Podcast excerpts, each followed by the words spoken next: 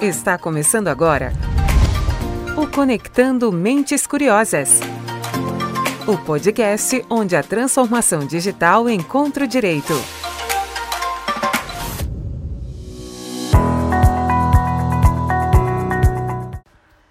Oi, pessoal, tudo bem com vocês? Eu sou Silvia Curado, sua host deste podcast sobre tecnologia, inovação e direito. Começando mais um especial dos webinários aqui do PG Advogados que hoje traz convidados de peso para uma conversa sobre o livro Uma Lei para Todos A História dos 30 Anos do Código de Defesa do Consumidor, da doutora Ellen Gonçalves, sócia fundadora aqui do escritório. Esse é o segundo encontro que marca o lançamento da obra. E para essa conversa, a doutora Ellen convidou especialistas que participaram do livro. Patrícia Peck, head da área de digital do PG Advogados, o Dr. Armando Rovai, professor de Direito Comercial da PUC São Paulo e do Mackenzie e ex-presidente da Junta Comercial do Estado de São Paulo, o Luciano Tim, professor da Fundação Getúlio Vargas e ex-secretário da Senacom, contam histórias que marcam o direito do consumidor e falam sobre o futuro das relações de consumo.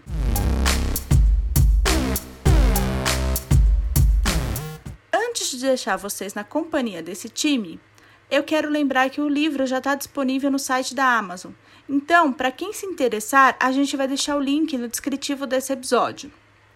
Lembrando ainda que você pode participar com a gente mandando suas sugestões para o nosso e-mail, que é o podcast.pgadvogados.com.br. E não esquece de seguir a gente lá nas redes sociais. Segue o arroba pgadvogados no Instagram, no LinkedIn e no Facebook. Agora eu deixo vocês com o papo de hoje e te encontro no próximo episódio do Conectando Mentes Curiosas. Até lá! Bom, boa, no... boa noite não, acho que ainda é boa tarde, né? Nossas noites são longas aí de trabalho, então boa tarde a todos, né? É um prazer estar aqui com vocês, uma alegria muito grande. Primeiro quero agradecer aqui né, aos nossos queridos convidados, convidados e amigos que também eu tive a honra de que participassem do meu livro, né, Uma Lei para Todos a história dos 30 anos do Código de Defesa do Consumidor. E hoje é o Dia Internacional da Proteção dos Dados Pessoais e propositadamente a gente escolheu essa data, né, para fazer é continuar o lançamento do livro. Eu estava até aqui no início explicando para o Armando, né, Patrícia, Luciano, que nós fizemos um lançamento numa data o ano passado, nos 30 anos, contando os primeiros 30 anos, né, com os outros entrevistados para falar dos primeiros 30 anos do Código de Defesa do Consumidor. E deixei aqui para a data do direito do Dia Internacional de Proteção de Dados Pessoais para a gente falar dos próximos 30 anos, né? Na verdade, não são próximos, é aqui e agora, porque nós já estamos no, nesse futuro que eu coloquei lá no livro, né? Então, é um grande prazer realmente. Fica aqui meu agradecimento mais profundo de vocês terem participado, todos, né, da sua devida forma, com a sua experiência aí dentro do, da defesa do consumidor. Foram muito importantes para o livro e, hoje essa live, acho que não podia ser uma data mais propícia para a gente falar desse futuro, né? A LGPD e o consumo digital. A gente tem um, um já, vinha, já vínhamos, né, numa é, vertente de aumento de consumo, né, online, nesse consumo digital e, e com a pandemia isso foi impulsionado, né? Acho que a sua carga não máxima, porque a gente ainda não sabe como isso vai ficar, mas o fato é a ideia aqui é a gente dialogar sobre o CDC, LGPD e todo esse momento que nós estamos vivendo. Então, bom, primeiro eu quero apresentar aqui, né, e já vou me desculpar porque eu vou resumir o currículo de cada um de vocês, que são grandes autoridades aí no, no tema, né, então já peço desculpas porque os currículos são extensos, começando aqui em ordem alfabética, né, meu querido amigo, doutor Armando Rovai, professor de Direito Comercial da PUC São Paulo e do Mackenzie, meu colega mackenzista, né, Armando, ex-presidente da Junta Comercial do Estado de São Paulo e também foi secretário eh, da Senacom, né? Dr. Luciano Tim, professor da Fundação Getúlio Vargas das matérias de Direito e Economia, Direito e Desenvolvimento e Direito e Regulação Econômica e também foi secretário da Senacom. Eu tive o prazer de conversar até durante a pandemia, né, o que seria nossa reunião presencial já se tornou virtual, né, doutor Luciano? Então, muito obrigada. E a doutora Patrícia Peck, né, é, sócia também do PG, head de Direito Digital, especialista em proteção de dados e, e também querida sócia lá do PG, que tem trabalhado incessantemente nesse tema, né, Patrícia? Então, Obrigada. É, e quero mencionar aqui que, infelizmente, a doutora Alessandra Deldébio, querida amiga também, uma grande especialista nesse tema, e, e, VP da Microsoft, por imprevisto não pôde participar, mas fica aqui meu mais profundo agradecimento, porque ela também participou pelo setor privado, é, contribuindo com o nosso livro. E também falar, para passar a palavra já, para a gente também não perder o nosso precioso tempo e dizendo aqui que a gente vai terminar a live já em ponto, né? Doutor Luciano também sei que tem um compromisso. É, a ideia aqui é a gente conversar realmente, eu queria colocar para os meus queridos convidados essa questão é, é, da LGPD, o Código de Defesa do Consumidor, o diálogo né, é, dessas leis frente a alguns desafios que nós temos tido e teremos daqui para frente. É, o tema é novo, né? E, e, optei até por trazer exemplos mais práticos dos casos recentes que nós tivemos, né? É, recentemente nós tivemos o caso do, do WhatsApp, né? É, mudando a sua política de privacidade, né? E o que ocasionou a todos, né? Uma certa é, perplexidade, é, até protestos, mudanças de aplicativo, preocupações, e, demonstrando é, que realmente por mais que soubéssemos, talvez, desse compartilhamento de dados entre o WhatsApp e Facebook, é, como, como proteger o titular dos dados, o consumidor? Como informar, quer dizer, como fica a aplicação, num caso como esse, do Código de Defesa do Consumidor, da própria LGPD, né, Patrícia?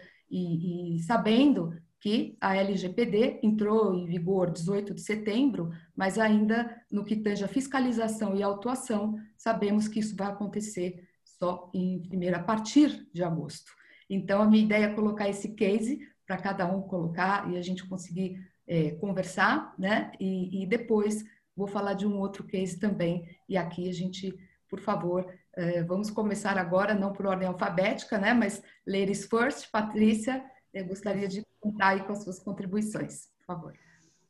Muito obrigada, Ellen, pelo convite. É, que que coisa boa, né? Podemos fazer essa agenda e uh, novamente parabenizo pelo lançamento aí da sua obra super atualizada e a gente realmente enxerga aí que há uma necessidade desse olhar, né, uh, com relação a uma visão moderna, né, da defesa uh, do consumidor, mas com aquela perspectiva não ah, daquele consumidor de 30 anos atrás, do início né, do Código de Defesa do Consumidor, tão desinformado e hipossuficiente, mas de uma realidade atual, né, de uma sociedade num contexto muito mais de transformação digital, em que a gente tem tanta informação, mas ao mesmo tempo tanta desinformação, né, que a gente lida com tudo isso e que as instituições estão muito mais preocupadas com essa prática da transparência, do diálogo direto, até de buscar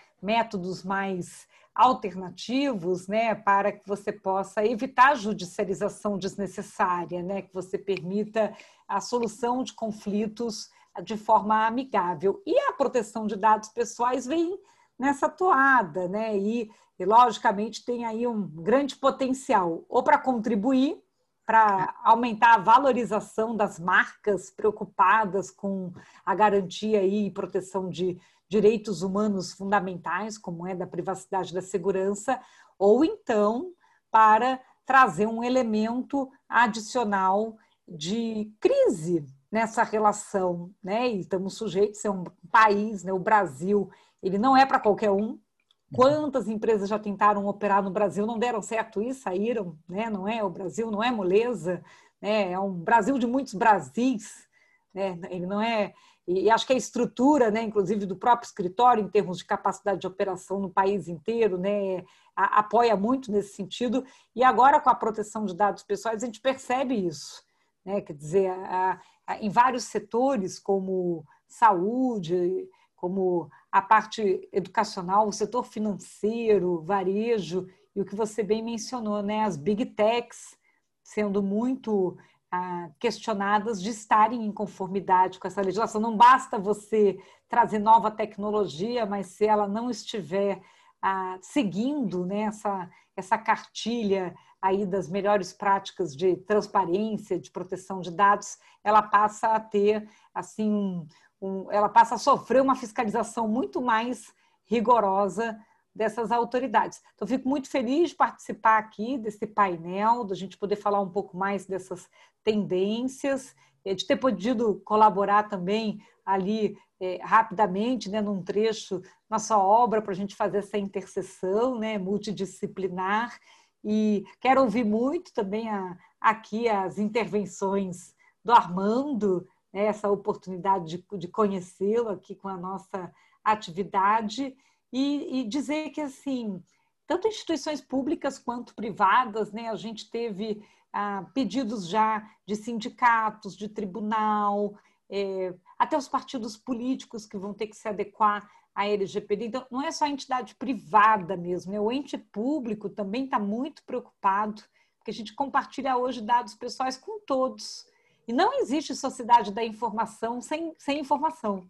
Né? Tipo, dados são motor né, dos, dos negócios, mas não dá para ser um puxadinho. Né? A gente tem hoje que ter muito mais cuidado com essa governança é, de dados.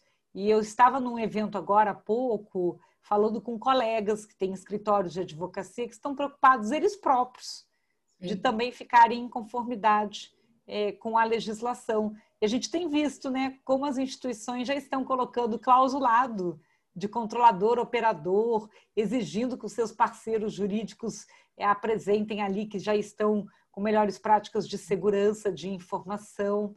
Então, assim, seja mudar uma política de privacidade que gere questionamento de transparência, como foi o caso do WhatsApp, ou seja, ter uma marca envolvida num vazamento de dados muito expressivo que aparece nos jornais, que pode gerar até um, um, um impacto reputacional, né? Depois a, a, a, notícia passa, mas os danos ficam, né? Para, para os envolvidos, dá para ver que é o tema que vai é, realmente nortear as prioridades dos, dos gestores e da alta direção das empresas. Acho que para o ano de 2021 é o nosso tema, né, Ellen? Acho que a proteção de dados e os seus impactos, tanto na parte de consumidor, trabalhista, realmente vai, vai, vai ser algo bem prioritário. Obrigada, Patrícia. Obrigada pelas suas considerações. Tem sido alvo do nosso estudo constante, acompanhamento, né? Esses cases que eu citei são apenas exemplos, né? Mas todos os dias acontecem, né? Vazamentos de dados, resposta a incidentes, faz parte já do nosso dia a dia. Mas pensando aí, né? É, é, no direito consumidor e na própria questão né, da LGPD, eu sempre converso com a Patrícia que eu vejo uma convergência de princípios muito grande, né? Transparência, direito à informação, né? questão da boa-fé, quando se fala do consentimento, o código já trazia também, né, há 30 anos atrás, uma parte até ali, colocando na parte penal, mas direitos do consumidor, e eu falo que a LGPD veio a trazer mais luz, especificidade, né? E a tornar isso uma uma lição de casa, como a Patrícia colocou, para todos, né? Setor privado, todos, toca a todos, não só ao consumidor, aos próprios, né, relação de trabalho também. Então, queria ouvir agora, por favor, também o, o Dr. Luciano Tim, né, sua experiência também à frente da Senacom, atuou muito durante a pandemia, ali no momento, né, acho que a agenda como um todo teve que ser é, é, teve que ter, mudar até as prioridades, né? Eu queria ouvir um pouquinho é, desse tema também, doutor Luciano. Uhum. Bom, boa noite a todas as pessoas que nos assistem. Boa noite, Ellen. Boa noite, Armando. Boa noite, Patrícia. Prazer estar aqui com vocês. Deixa eu ver se eu não. É, bom, aí temos várias pessoas abaixo aqui, mas pelo menos saúdo os colegas que vão dividir aqui o painel, vamos chamar assim. E em nome de as pessoas aqui, saúdo todos os colegas, os colegas que nos acompanham aí. Pois olha, vou tentar ser breve aqui, deixa eu é, cronometrar aqui para ouvir o Rovai também é, e dar espaço para um debate. É, queria sempre que eu tenha oportunidade em público manifestar minha admiração, claro, é, é, sem com isso desprestigiar qualquer outra referência, mas é, o Rovai é um cara sensacional, um cara que me ligou quando eu tomei posse, é uma pessoa de bem, é um ótimo caráter, assim, então sem uh, de um demérito, mas assim, um prazer estar sempre com, com o Rovai por toda a atitude que ele é, teve comigo de hombridade, enfim. Então, quando eu posso, eu referencio assim além da formação acadêmica, é um prazer muito grande estar com o Rovai. Mas, é, feita essa referência especial, e de novo, né, é, é são todos aqui, a doutora Ellen, a doutora Patrícia, excelentes advogados, mas é, de fato construir essa relação de amizade. Dizem que depois de velho você não faz amigo, mas o Rovai é uma exceção aí, né, é, é, de, de amizade acadêmica, enfim, profissional respeitosa. Mas o eu, quando o. Eu, eu não sou consumerista, né? Eu, uh, eu não sou um dogmático do direito, uh, a minha praia é outra, né? Eu trabalho com os referenciais da análise econômica do direito. Eu já digo isso para evitar fazer um, um spoiler e evitar qualquer. É, eu, eu não trabalho, então, com viés.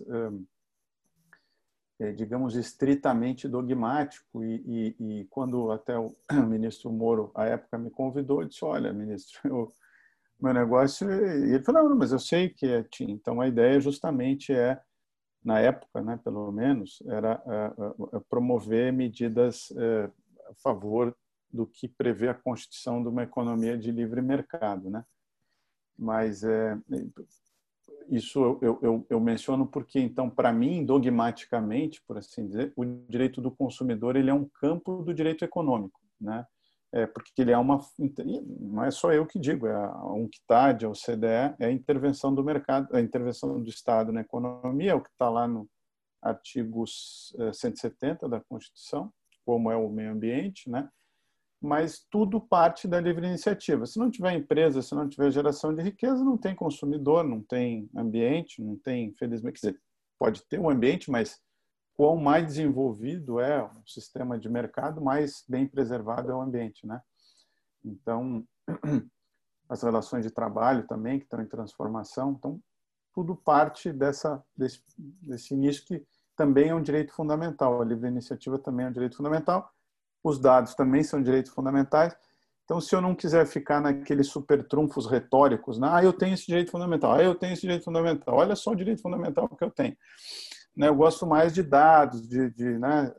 enfim. Então, ali na pandemia, o desafio, desafio anterior, em 2019, era apostar em métodos consensuais, como o caso da plataforma do consumidor.gov.br, que foi feita por uma gestão anterior, méritos lá da doutora Juliana, é, não atual, que também tem méritos, mas a que me antecedeu, do Rovai, que manteve, e eu que né, dei sequência. Então, uma política de Estado, não de governo. Outra que estava já na, na doutora Jana, que passou pelo Rovai e, e se manteve comigo, foi a proteção da segurança do consumidor. É, é, então vejam que as pautas principais de Estado elas permeiam diferentes governos. Então não é verdade que este governo destruiu o direito do consumidor.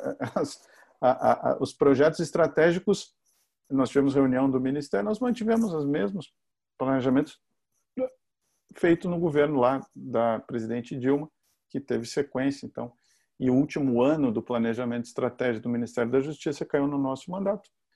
E com talvez por estar, é, digamos assim, um governo no início, né, mais estruturado, foi possível, inclusive, implementar é, uma nova portaria, de recall, né, já alinhado com a OCDE no, no sentido de proteção de segurança do consumidor é, conseguimos ali, Rovai, também algo incrível que foi uh, aplicar 600 milhões, investir 600 milhões no Fundo de Direitos Difusos, né, em uh, água no Nordeste, em uma série de coisas que rompeu paradigmas antigos.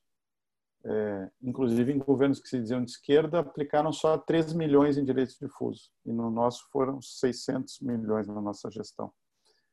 É, em ambiente, foram 50 milhões, preservação de museus, que tinham um no Rio Pego Fogo. Se tivesse tido esse projeto antes, nós teríamos até evitado isso, Biblioteca Nacional, enfim.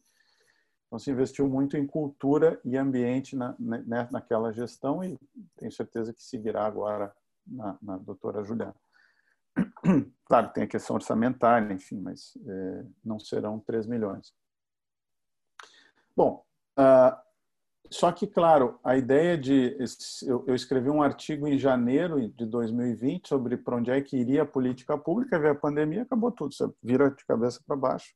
e se teve que lidar com é, preços abusivos, né? É, álcool e gel, máscara, é, saque das empresas que as empresas não conseguiam manter o seu saque funcionando porque é, é, os, os prefeitos, enfim, tiveram que fazer políticas de distanciamento, então os saques são sempre centros né, integrados de atendimento, não pode ter concentração, não tem saque. E aí tivemos que tomar uma decisão difícil, que foi É, talvez o Rovai se escandalize porque vai, de, é, talvez a Patrícia também, mas é que o Rovai sentou lá. Né? Uma, uma, coisa que foi um pouco de encontro a, ao espírito do Gov, do consumidor.gov.br, que foi obrigar algumas plataformas a entrarem, né? Porque também, quer dizer, como é que se o consumidor não tem saque, o governo vai fazer o quê, né? Então, aquelas atividades essenciais dentro de certos critérios, plataforma de comércio eletrônico, tal, todas foram numa portaria 15 obrigadas a foram convidadas a, digamos, com uma forte é, persuasão a ingressarem na plataforma.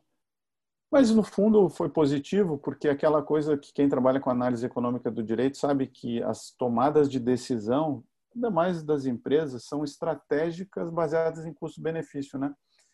Então, não houve um desafio judicial dessa portaria. Foram mais de 3 mil empresas que toparam e pediram, tudo bem, pediram, tinha uma portaria, mas que aderiram ao consumidor.gov sem nenhum desafio judicial. E quem conhece o setor público sabe como é burocrático, né? Aí, é, é, a, algumas vezes os advogados, mas será que pode uma portaria? Eu, como secretário, tive que tomar decisão. Uh, uh, não tem tempo para ficar em digressões dogmático-jurídicas. Né? E a verdade é que os fatos provaram que isso estava certo. A adesão de mais de 3 mil empresas, um volume muito grande de solução de disputas online. E eu falo isso não por responsabilidade, é que a minha visão é de pragmatismo jurídico. Né? Na visão do pragmatismo jurídico, as tomadas de decisão jurídicas dependem das consequências. Se a consequência foi boa, é, e evidente, sem ferir a lei, claro, isso é óbvio. Né? A gente não está falando disso. Você tem que mensurar resultado. O gestor público, ele também tem que dar resultado, ele também tem que ser eficiente. E aí uma confusão que existe é, não, é, é, análise econômica do direito diz que tudo tem que dar lucro. Ninguém falou que tem que dar lucro. Tem que ser eficiente. Pode dar prejuízo, mas ou não ter lucro, mas tem que ser eficiente. Tem que dar a melhor alocação possível para um recurso. Então, Uh, ali, creio que foi um caso interessante. E acho que, para finalizar, então ali a coisa funcionou bem durante a pandemia. Houve nota técnica também uh, sobre preço abusivo. Se entendeu que o preço abusivo depende das estruturas de mercado, quer dizer, se pessoa, aquele comerciante que estava importando uma máscara da China pagava 5 dólares pré-pandemia e depois da pandemia paga 100 dólares, não tem como eh, sancionar um comportamento como abusivo se tem um racional econômico de choque de oferta e demanda. Aí que era mais do que evidente, porque pré-pandemia ninguém comprava máscara cirúrgica. Depois todo mundo, porque enfim, foi uma pandemia, todo mundo estava comprando. E aí é um tema muito para a área do direito empresarial, né? Quer dizer, as cadeias de produção acabaram se concentrando na China o que gerou ressentimento nos Estados Unidos e, portanto, um presidente eleito por esse pessoal, né, é, que ficou ressentido com a globalização e como a Ásia avançou, né, que o mundo melhorou. Os dados são de que o mundo melhorou. E o mundo melhorou porque Índia e China, que tinham muitos pobres, melhoraram. Quem piorou? Porque tudo é um equilíbrio geral, né? Quem acredita em economia tem um equilíbrio geral. Quem perdeu foram a working class, digamos, americana, inglesa, francesa já há muito tempo que perde, né, porque não tem produtividade. Mas, enfim, quer dizer, o mundo vive um momento estranho. Eu não vou fugir aqui desse, não vou fugir da, da proposta, mas, é, enfim, as cadeias logísticas de, de produção uh, estavam concentradas na China e agora a pandemia pegou, né? Todo mundo vejam o desespero que é o Brasil conseguir vacina. Mas a propriedade intelectual não foi gerada aqui, porque aqui não, né? mas a gente não consegue produzir, é pior, né? É, faltam insumos. É, muito bem. É, e, com isso eu não estou defendendo a indústria nacional, não. É uma coisa de governança global que a gente precisa entender que aconteceu. Mas, enfim, é, nesse tema de diálogo aí, de, de, eu escrevi também sobre isso, é, tem uma grande confusão, né? Algumas é, é, a gente estuda lá no, no direito penal, né, que, que, que a condenação penal pode ter efeitos cíveis ou não. E do mesmo fato podem decorrer consequências diferentes. Então, um acidente de trânsito pode ter uma consequência para o direito administrativo, que é o perder a carteira, pode ter uma consequência para o direito civil, que se houver dano, e pode ter uma consequência para o direito penal, se houver uma lesão, enfim.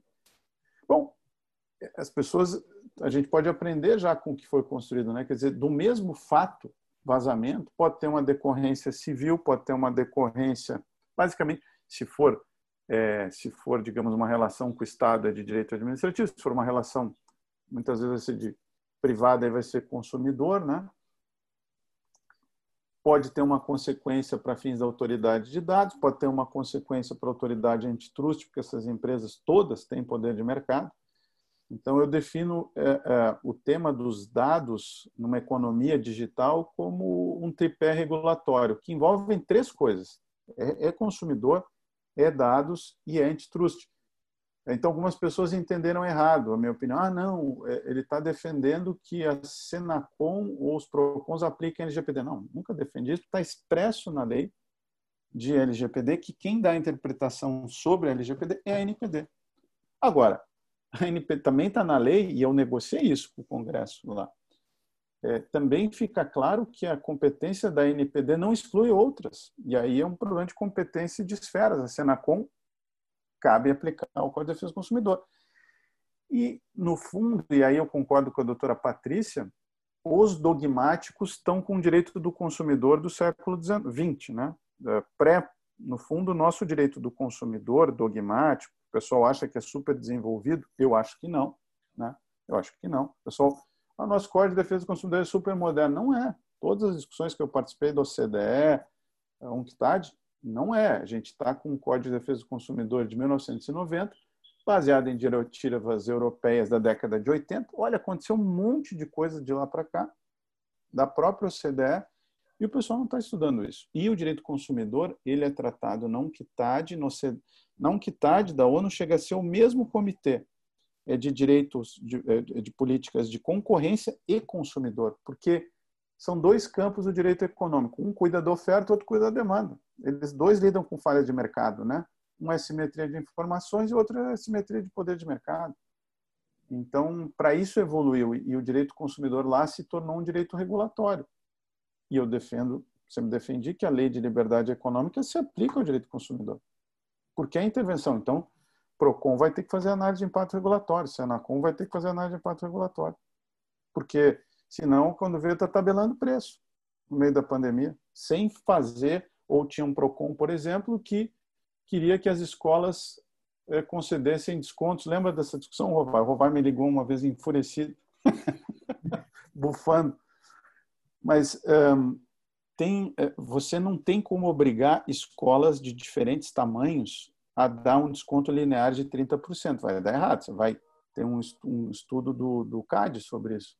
É, você vai quebrar as pequenas, porque a pequena não tem a mesma margem de desconto de uma escola grande. Você vai gerar concentração econômica. Então, tem que cuidar muito como é que mexe no mercado. Né? E se eu não cuidar isso, né, tem sérios riscos. Então, só que então nessa interface, qual é o direito consumidor que nós vamos aplicar? O do século é, ele tem lá, de fato, ele presume vulnerabilidade, ele trabalha com responsabilidade objetiva. Como é que nós vamos fazer isso? É diferente da LGPD.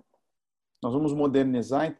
Eu digo que o mais importante não é as pessoas dizem, ah, Tim, vai mudar. Não, acho que tem que mudar é a interpretação, tem que fazer aquilo que o Ascarelli falava, né? O jurista, o bom jurista, até o nosso grupo lá eh, de, de, de comercialistas, acho que o pessoal ficou um pouco bravo comigo, né? É, é, mas acho que a gente tem que desapegar um pouco a textos e dogmas e, e, pensar no momento atual. E esse Instituto Locomotiva tem vários dados sobre o consumidor da classe C e D, e acho que a gente tem que começar a levar isso em conta. Tem vários consumidores, eu concordo com a doutora Patrícia, Se a gente resolver, por exemplo, 40 milhões de consumidores brasileiros têm plano de saúde, por que não deixar esses caras se vacinarem? Deixa o mercado resolver. Uh, desde que tenham vacinas disponíveis para comprar, mas se não houver, olha a dificuldade que é o governo fazer uma licitação, uma compra pública, não sei o que, se 40 milhões de brasileiros se vacinarem com o setor privado, bom, sem isso prejudicar as outras pessoas, por que não? Então, é, me entusiasmei aqui, achei que ia falar. Não, mas acho que eu consegui mais ou menos manter. É, é um prazer, muito obrigada, doutor Luciano. E realmente esse prisma do super compartilho do direito consumidor, né, como esse braço do direito econômico, essa análise macro, a necessidade de, de dados, né, essa obediência até o princípio constitucional da livre iniciativa, e, e, lembrando lá os 30 primeiros anos do Código, foi sempre uma dura batalha, né? Essa harmonização dos interesses, esse olhar é, de esquecer, não existe um fornecedor de um lado e o consumidor do outro, né? Não há uma guerra, né? Na verdade, essa harmonização deve ser olhada, o mercado deve ser olhado. Né? Então, quando você olha o direito consumidor sob o prisma do direito econômico, é, é, nós conseguimos atingir, harmonizar e realmente é, aplicar de maneira diferente. Então, é, realmente, eu acho que é esse exercício, e fico aqui, já vou passar também a palavra para o Armando, que faço suas, Luciana, as minhas palavras, porque o Armando é um querido amigo, né?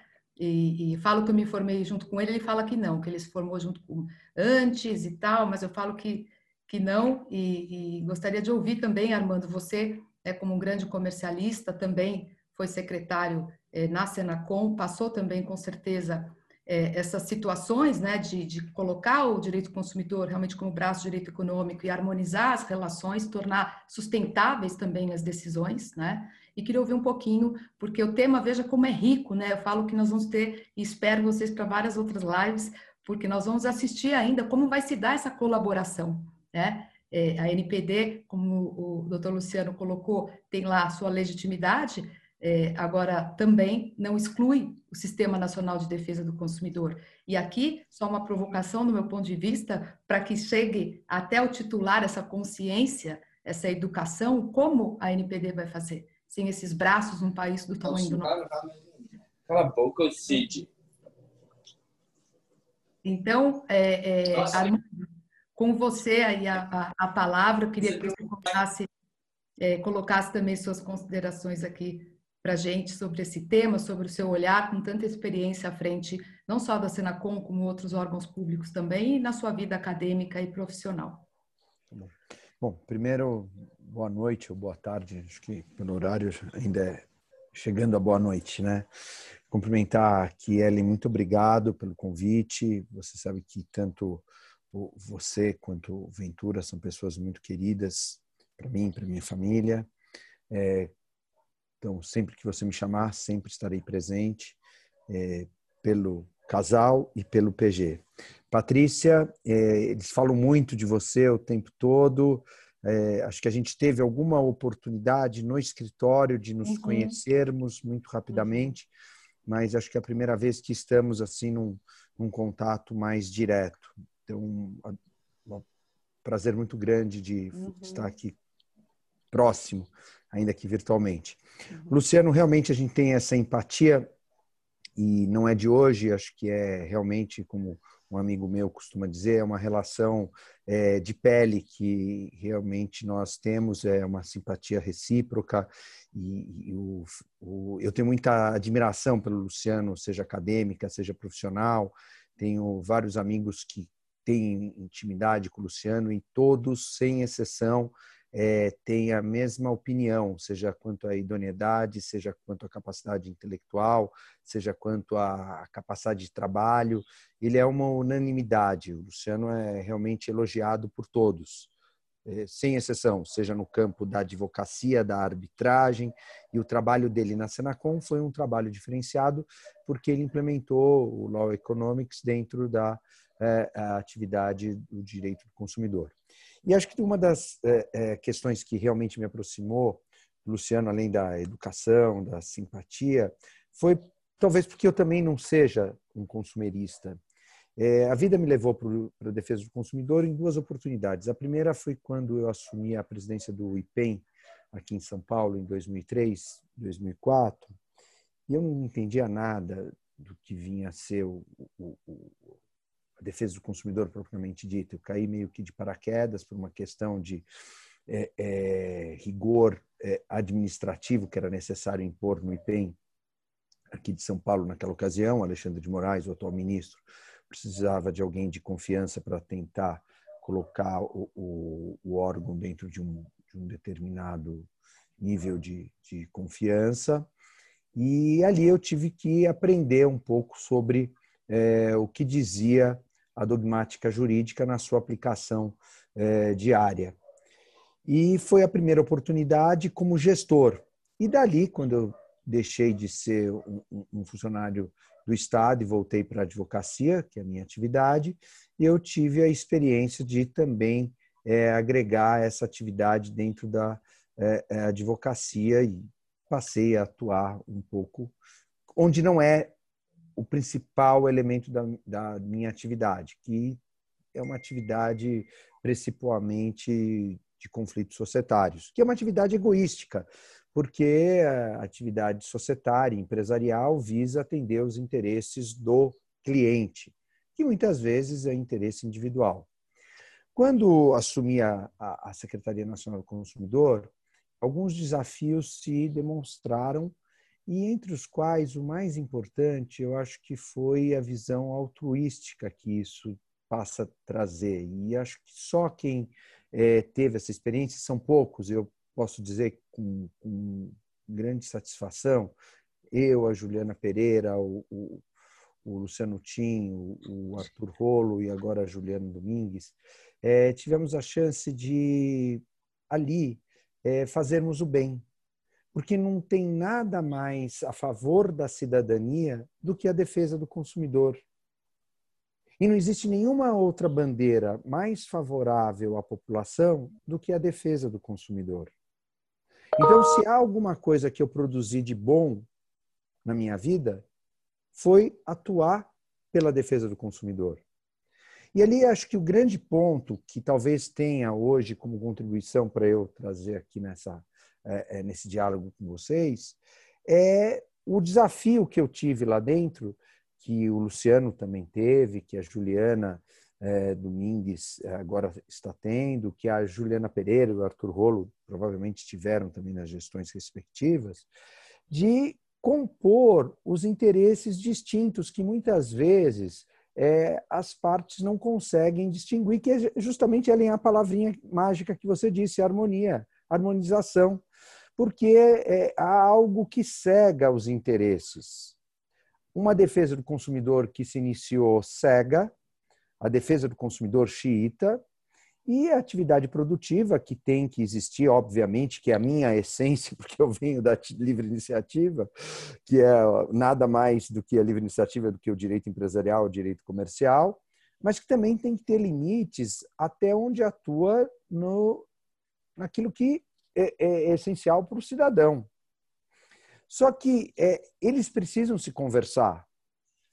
E acho que a, a, aquilo que o Luciano implementou dentro da, Senacom como uma técnica científica, que é a introdução de mecanismos. E, e eu próprio tentei, mas é, era difícil das pessoas entenderem. Eu tentei levar a ABJ, a jurimetria, com estudos estatísticos, mas era difícil, as pessoas não entendiam. E acho que o Luciano, até porque é a essência da, do estudo acadêmico dele, é, e ele conseguiu implementar como um carro-chefe, locomotiva do que ele trouxe lá dentro. Porque é, é a essência do estudo que você precisa. No final do dia, todo mundo é consumidor. Mas se você esquece a atividade produtiva, você não tem o consumidor com condições aquisitivas para adquirir os produtos. Então, é, é, é, esse acirramento de ânimos que muitas vezes você tem, e aqui eu posso falar, eu estou fora e fico muito tranquilo para falar, muitas vezes representados pelos próprios integrantes, que são pessoas individualmente boníssimas, pessoas dos mais. É, é, veja, eu fiquei amigos de muitos deles, os PROCONs municipais, estaduais, pessoas do bem, pessoas muito simpáticas, agradáveis, mas que têm aquela, aquele amor, aquele afinco da defesa do consumidor e que não percebem muitas vezes que não pode apenas defender o consumidor de uma maneira cega. Tem que ver que tem do outro lado toda uma atividade produtiva que, se for é, deixada de lado, vai a, abalar a própria, o próprio desenvolvimento daquilo que o consumidor tem para poder consumir em termos de poder aquisitivo. E que não se dá conta, eu vou dar um exemplo muito simples que acontecia, que também o, o inverso é verdadeiro. Eu me lembro que dos, um dos apuros que eu passei na, na, na Senacom foi do distrato imobiliário. Que de um lado nós tínhamos e aqui não quero citar nomes, mas doutos jurídicos com uma, é, uma miopia jurídica, com determinados dogmas, muitas vezes o dogma não tem fundamento, o dogma é porque é o dogma e porque é, e é, e não aceita é, ouvir nenhuma é, justificativa ou motivação ou razoabilidade que possa convencê-lo. E, de outro lado, também o setor produtivo, que, no grito, gostaria de impor a sua vontade. E nenhum dos dois lados querendo harmonizar como determina o Código de Defesa do Consumidor. E esse código já cansado. E quando alguém é, trazia é, a, a, a, a, a, tinha coragem, viu, Luciano, de trazer, poxa, o código está cansado, vamos é, tentar produzir uma, uma renovação. Os, os já é, assentados, os juristas, porque tem muito jurista de valor, mas por receio de perder a sua, a, o seu assento, o seu selo de qualidade, de validade, impedia essa renovação. E aí eu, eu acho que é o grande elemento ruim dessa história. Porque a gente fica com um, uma miopia cega, uma miopia xiita a favor do consumidor, um elemento predatório a favor da atividade produtiva, totalmente é, e absolutamente seguindo interesses próprios. No âmbito jurídico, um ranço conservador não permitindo renovações.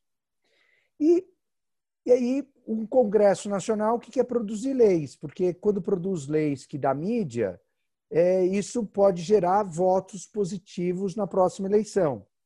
E aí a gente tem um cenário do seguinte, da seguinte ordem: quase 5 milhões de normas produzidas no Brasil hoje, leis que pegam e leis que não pegam, juízes que aplicam determinadas leis, outros que não aplicam, é, órgãos, instituições que descumprem regras, não se sabe por quê, como determinadas é, situações onde há vazamentos, como o que você citou, no início da, da nossa live hoje, que ninguém sabe o que aconteceu, e talvez ninguém venha a saber. E quais interesses que podem ter ocorrido? Não sei, eu não sei. E acho que ninguém vai saber, talvez. O problema é que a gente fica vulnerável no momento onde a própria legislação ainda ninguém tem é, é, os instrumentos necessários suficientemente aplicáveis porque a lei é muito nova. Quer dizer, a gente vive numa situação kafkaniana no âmbito jurídico. Qual seria a solução para uma situação como essa? A solução seria que nós tivéssemos uma imediata é, redução legislativa, inclusive no âmbito é, das normas atinentes ao própria defesa do consumidor. E o Código de Defesa do Consumidor, que as pessoas enaltecem, não, ele é maravilhoso, ele é incrível. Olha, o Código de Defesa do Consumidor, ele é o causador de uma das maiores mazelas que nós temos no Brasil, inclusive no âmbito da, é, é, da, da, dos problemas de atração de investimentos no Brasil, que por causa do artigo 28 do Código de Defesa do Consumidor se destruiu a, a, a, a desconsideração, o, o Instituto da Desconsideração da Personalidade Jurídica no Brasil. Então, quando se enaltece, do jeito que se enaltece o CDC, se enaltece de maneira positiva para algumas coisas, mas para outras ele, ele tem defeito, sim. E precisaria ser analisado a contento. Só que se você falar isso para os juristas de plantão, que são grandes juristas, que são pessoas brilhantes, mas que deveriam raciocinar de acordo com o momento histórico, político e principalmente econômico que a gente vive. E isso não é permitido. Hoje, é, seja o consumidor.gov ou sejam os novos mecanismos eletrônicos de plataforma, não importa. São necessários, sim. A necessidade da sociedade civil cada vez mais participar é importantérrimo. É, a advocacia precisa cada vez mais estar instruída de não fomentar o litígio, de buscar, através desses ferramentais, a busca de uma solução. Só que se você levar isso para determinados grupos, determinadas corporações, isso não vai ser bem ouvido. Por quê? Vai tirar trabalho de determinados grupos, vai afrontar determinadas corporações. Então, quer dizer, a gente vai brincar de que não vai ver, eles vão brincar de que não estão ouvindo e tudo vai continuar do mesmo jeito. Tem é, é, é uma frase no, no, filme Leopardo, do Luquino Visconti, que é: é bom mudar tudo para deixar tudo como está. Então, na realidade, se faz uma mudança legislativa, se apresenta uma para ficar tudo do mesmo jeito. Mas se você quiser realmente criar modificações, a primeira delas é, ao invés de ficar criando legislações, legislações, legislações, é ter uma redução imediata legislativa e começar a se aplicar leis que já existem. E acho que esses meios eletrônicos, como o Luciano bem disse, de uma maneira muito verdadeira, não fui nem eu nem ele que criamos, foi a Juliana Pereira, do, do governo do PT. Eu, eu, nunca votei no PT, nem gosto do PT, né? mas foi ela que criou, foi muito bem criado. Agora, foi política de governo do é, política de Estado, de ser mantido. E tomara que os próximos também mantenham. Aliás, a Senacom, outro dia eu disse isso, falei em público, falei numa rádio, sei lá, numa televisão, não sei onde falei. É, é, é muito interessante a manutenção que a Senacom, vem governo, sai governo, ela vem se mantendo com políticas contínuas. Ninguém que passou por lá, ah, quero botar minha cara, não. É, a Senacom tem se mantido é, de uma maneira é, muito é, é, profícua no sentido de resguardar o cidadão. Isso que eu acho interessante. Eu, eu próprio, eu confesso para vocês, até por eu não ser consumerista, eu nem ousei querer mudar muito, porque não é a minha atividade. Se eu mexesse muito, era capaz de eu errar. Como funcionava bem, eu tive que manter mesmo.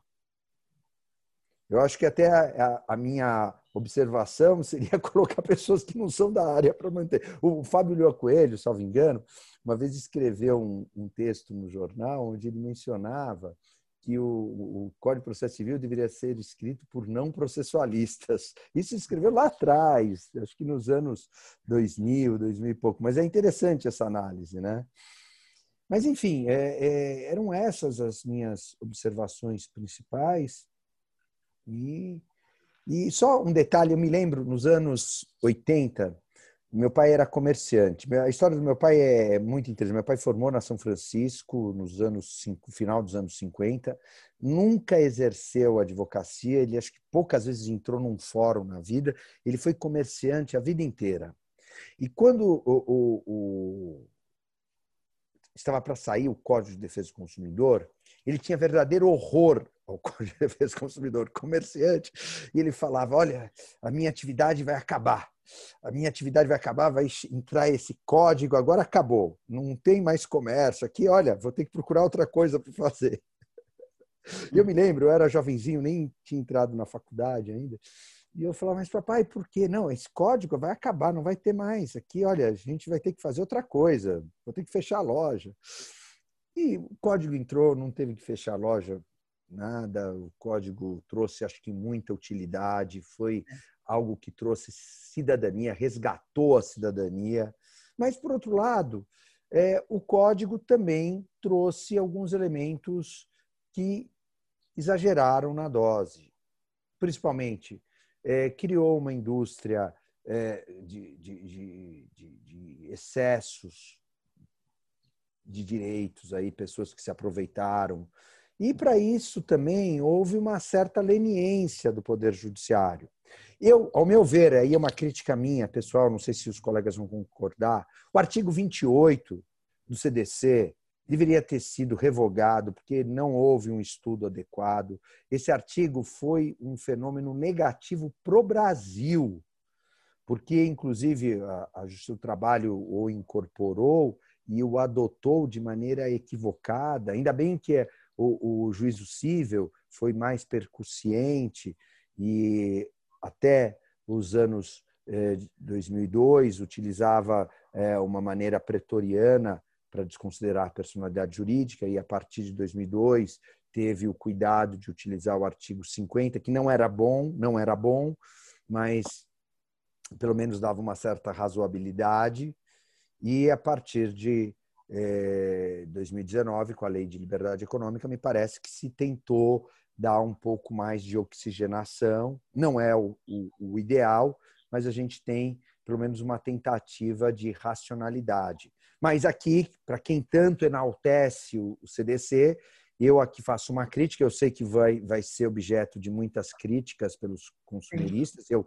e eu respeito demais os consumeristas, com todo o zelo, com todo o respeito que eu tenho por eles, seja individualmente, pessoalmente ou juridicamente, mas o CDC, com a inserção do artigo 28, é, me parece que causou um prejuízo danoso demais ao Brasil. É isso, são essas minhas observações. Muito tá. obrigado pelo convite, Ellen.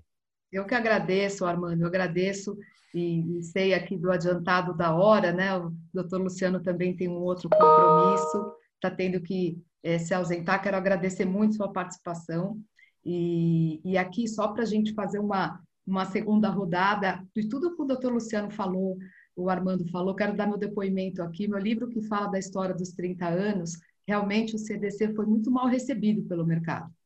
Né? Ele foi recebido, como o Armando falou e citou o pai dele, né? É, é, com muita preocupação da sociedade de como ele ia punir as empresas, de como que ia se dar, que era a professora Ada Pellegrini, inclusive, né, foi para a Fiesp para falar, olha, não é isso que nós queremos, nós queremos um consumo de outro nível, elevar o patamar, não haverá prejuízo para as empresas, mas sim um outro nível de qualidade de produtos e serviços. A sociedade como um todo tem que evoluir. Então, eu sou talvez mais otimista até, Armando, do que você, no sentido de que tem sim algumas impropriedades, mas no geral, o CDC com 30 anos e todos os princípios que ali estão, consegue fazer frente às vendas online, por exemplo. Ele consegue sobreviver, inclusive trazer responsabilidades é, e inspirar a própria LGPD, que em muitas partes relembra a responsabilidade do CDC.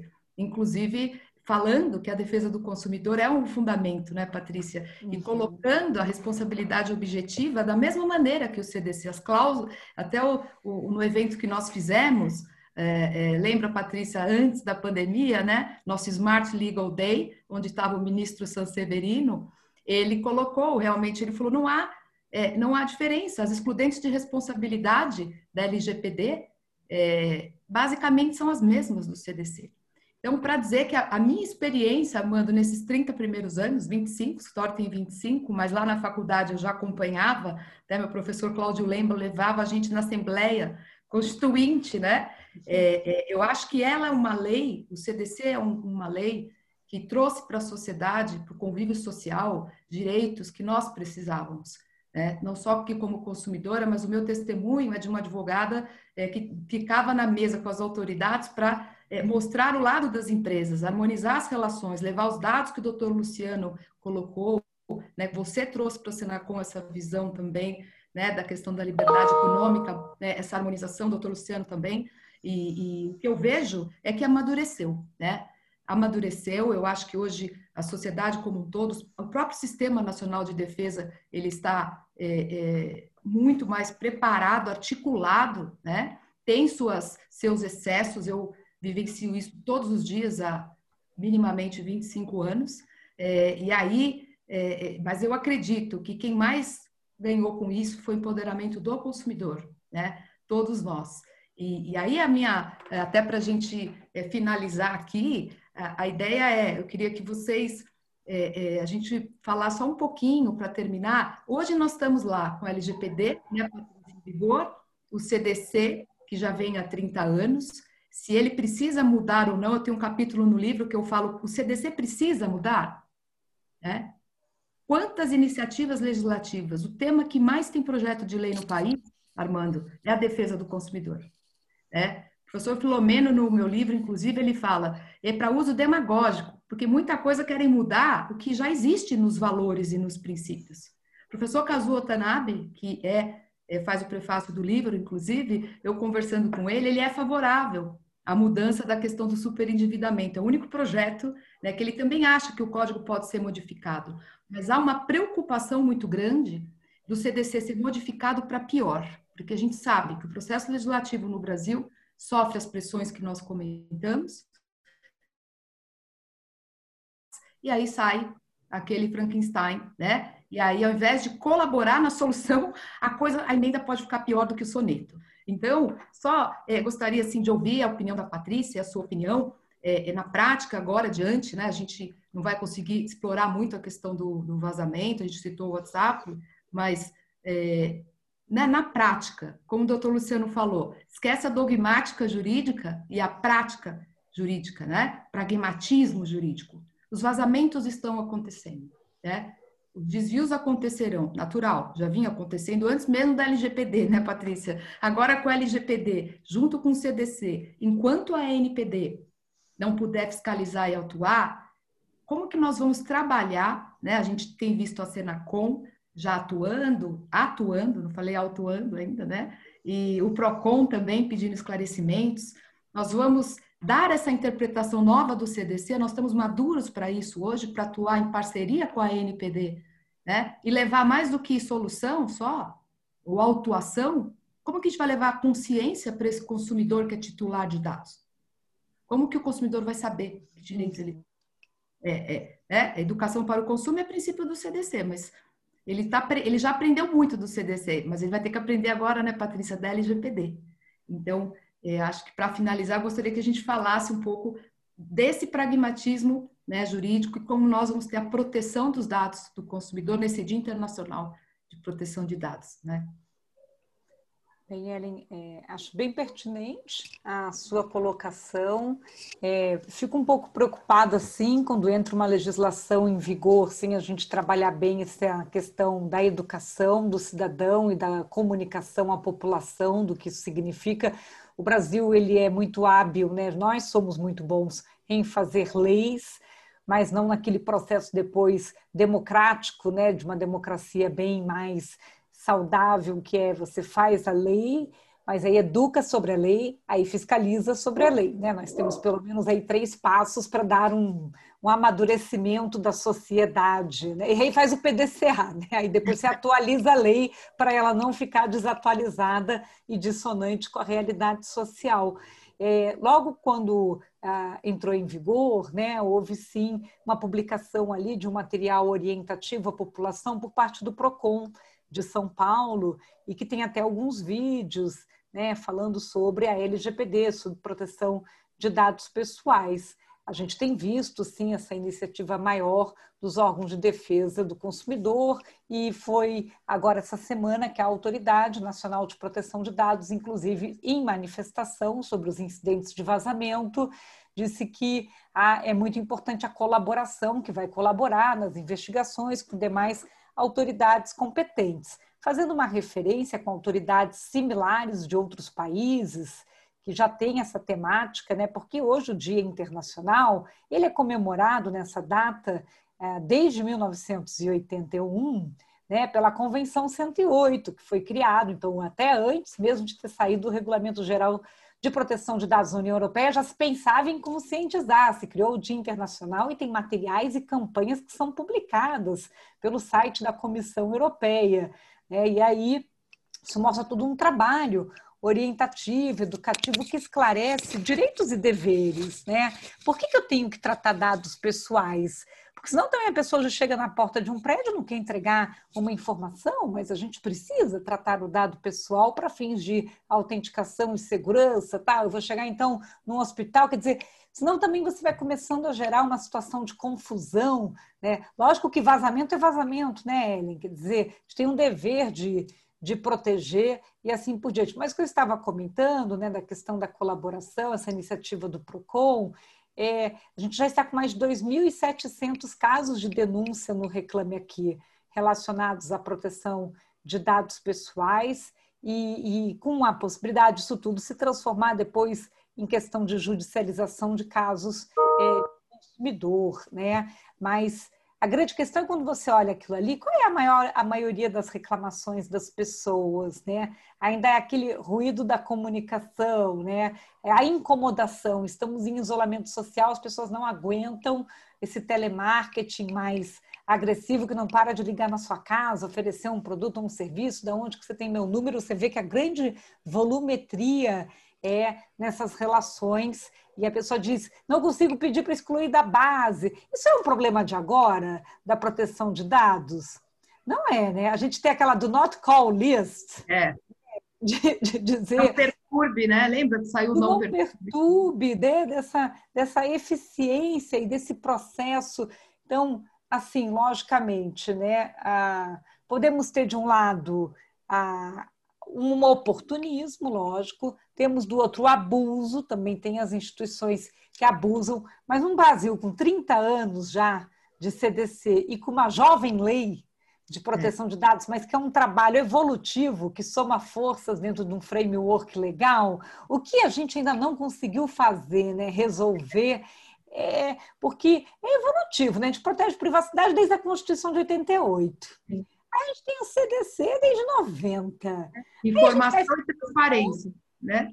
Então, já vai só somando. Aí você diz, agora a última cerejinha do bolo chegou a LGPD, mas a queixa, a problemática, ela é comum, ela é a mesma. Talvez seja porque a gente ainda acha que vai resolver canetando mais uma lei.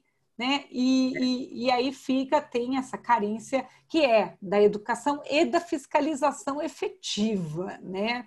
Efetiva, com a, a capacidade ali de depois trazer a, a, digamos, uma diferenciação de quem é réu primário, né, uhum. daqueles que são os reincidentes, né, que tem o reincidente e tem o super, hiper reincidente, né, com algumas situações. Mas, assim, é, temos muitos desafios, eu queria é, finalizar para não estender tanto, né, acho que é muito bom ter ouvido aqui o, o Rovai, né? ter, ter, ter, também ouvido também aqui toda a fala né? A, do Lipe também, né? tudo que foi dito, mas assim, é, estamos só no, ainda, acho que num processo até de, de, de amadurecimento desse, desse cidadão consumidor, consciente dessas, dessas relações, com toda certeza, né? que no final vai ter essa escolha né, de, de, de quais são essas, essas marcas que estiverem lidando melhor, porque sempre vai ter ruído numa relação duradoura de longo prazo. A questão é como estamos capazes e munidos de solucionar, de resolver, de trazer uma solução adequada, né? de demonstrar, demonstrar que se implementou as medidas protetivas, preventivas. Não dá para dizer que qualquer uma dessas instituições não está sujeito a sofrer um ataque de um hacker que faça um sequestro de dados, né?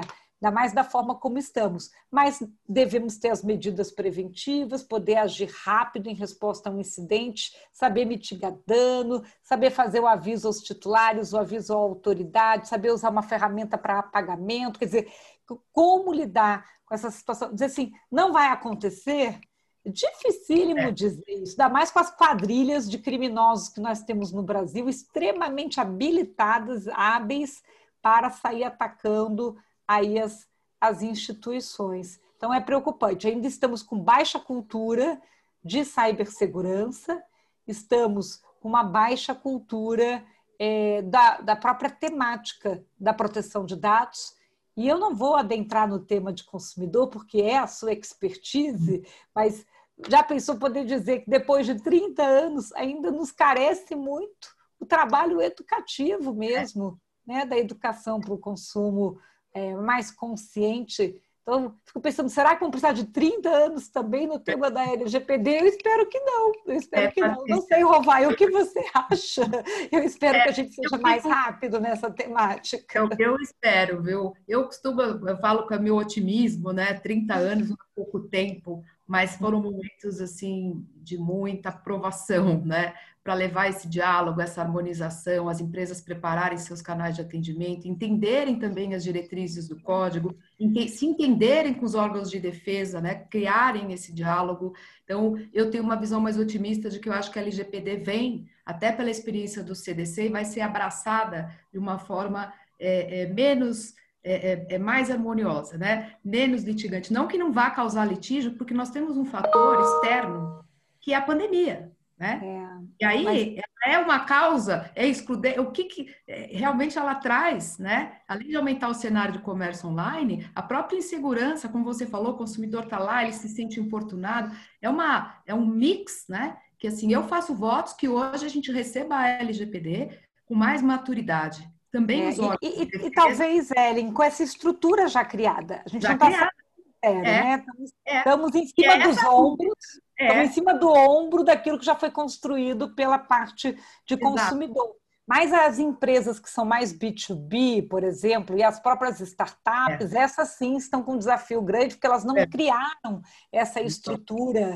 que as demais estavam com mais é, holofote devido ao CDC construíram nos últimos anos. Então, essas estão começando do zero mesmo para atender LGBT. É, elas construíram um modelo de atendimento, elas têm é. o consumidor empoderado, elas têm suas ferramentas, têm um trabalho institucional com os órgãos, já é de conhecimento dos órgãos. Sim. Agora, essas B2B, a grande atenção é como, vai, como será né, o trabalho também de conscientização da NPD e o trabalho hum. de cooperação e convênio entre os entes, né?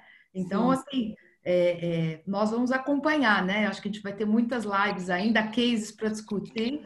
E aqui também as uhum. considerações, agradecer muito a Patrícia, obrigada, Patrícia, e, e, por tudo, pela participação do livro também, hoje aqui na live, né, num dia tão corrido como hoje, mas queria as considerações do Armando também, né, Armando, para assim, será que nós vamos receber a LGPD com menos conflito, mais consciência, estamos mais maduros? Como é que você vê essa articulação aí de todos os entes? Porque olha o tamanho do Brasil e do desafio, né?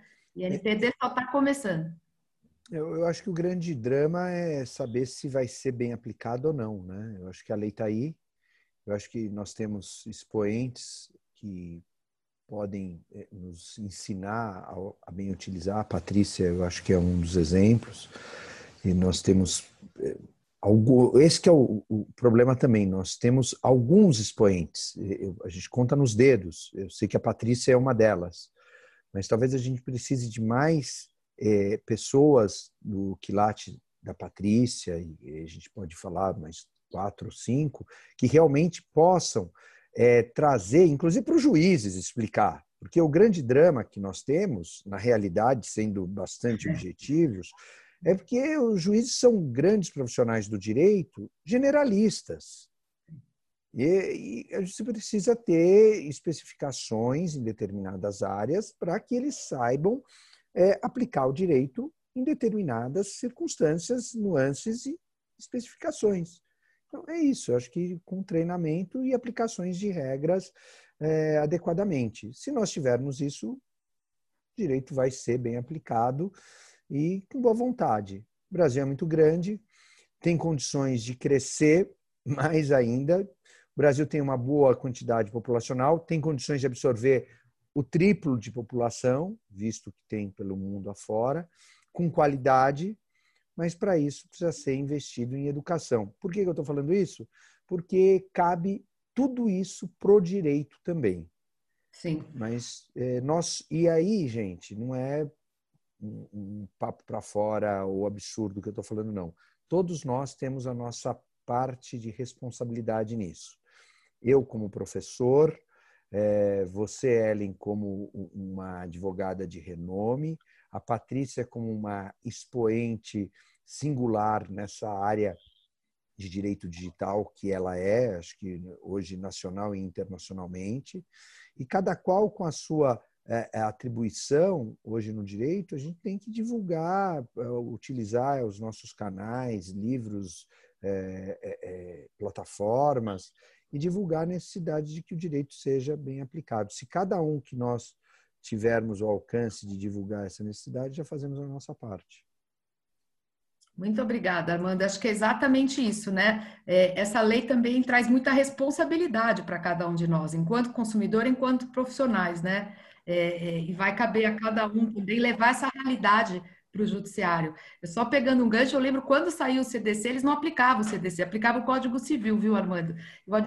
No Brasil afora, a gente tinha que explicar que não era, né? Acontece, quer dizer, a gente vai passar, vai ter todo um trabalho. E aí eu acho que os profissionais do direito têm um papel muito relevante.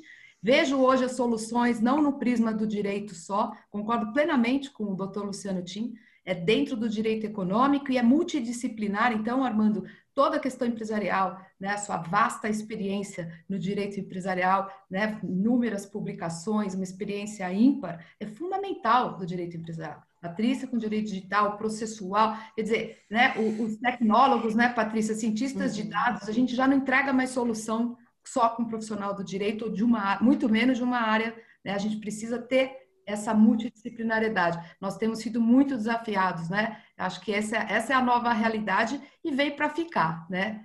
Então, quero mais uma vez aqui agradecer muito, né, é, pela participação de vocês, todos que ficaram aqui acompanhando a gente, né? É, desculpa aqui o adiantado da hora e espero que nós possamos fazer outras lives com esse tema que tem muitos desdobramentos ainda pela frente.